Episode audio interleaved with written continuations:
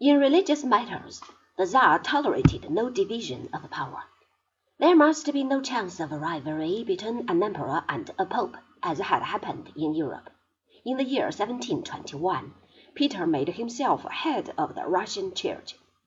The Patriarchate of Moscow was abolished, and the Holy Synod made its appearance as the highest source of authority in all matters of the established Church.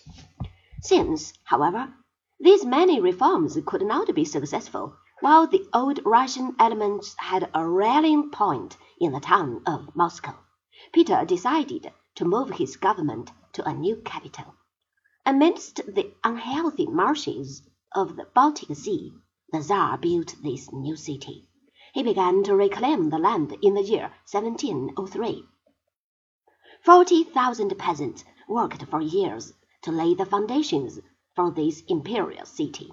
The Swedes attacked Peter and tried to destroy his town, and illness and misery killed tens of thousands of the peasants. But the work was continued winter and summer, and the ready-made town soon began to grow.